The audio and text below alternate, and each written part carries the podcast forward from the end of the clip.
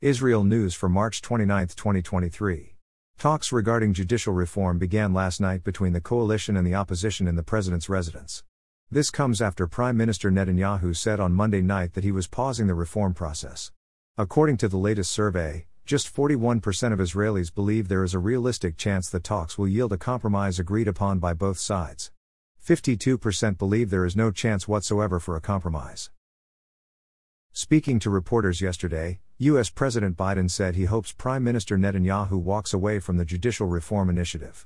In response, Netanyahu tweeted Israel is a sovereign country which makes its decisions by the will of its people and not based on pressures from abroad, including from the best of friends. My administration is committed to strengthening democracy by restoring the proper balance between the three branches of government, which we are striving to achieve via a broad consensus. And then, I have known President Biden for over 40 years, and I appreciate his long standing commitment to Israel. The alliance between Israel and the United States is unbreakable and always overcomes the occasional disagreements between us.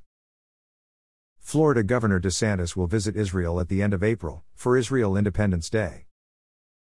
Israel's Minister of Finance Bezalel Smotrich today signed an order canceling the tax on sugary drinks introduced by his predecessor Avigdor Lieberman. Smotrich tweeted, Ahead of Pesach and as part of the fight against the cost of living, we have cut the tax on sweetened drinks. We are talking about a significant reduction in the public's shopping basket. It turns out that the Arab population is, by far, the largest consumer of sugary drinks and, therefore, stands the most to gain from the tax cancellation. The second largest sugary drink consumers is Israel's Haredi community. Thanks for listening to the Israel AM News Summary. To receive the Israel AM News Summary directly in your inbox, subscribe at www.israelam.com.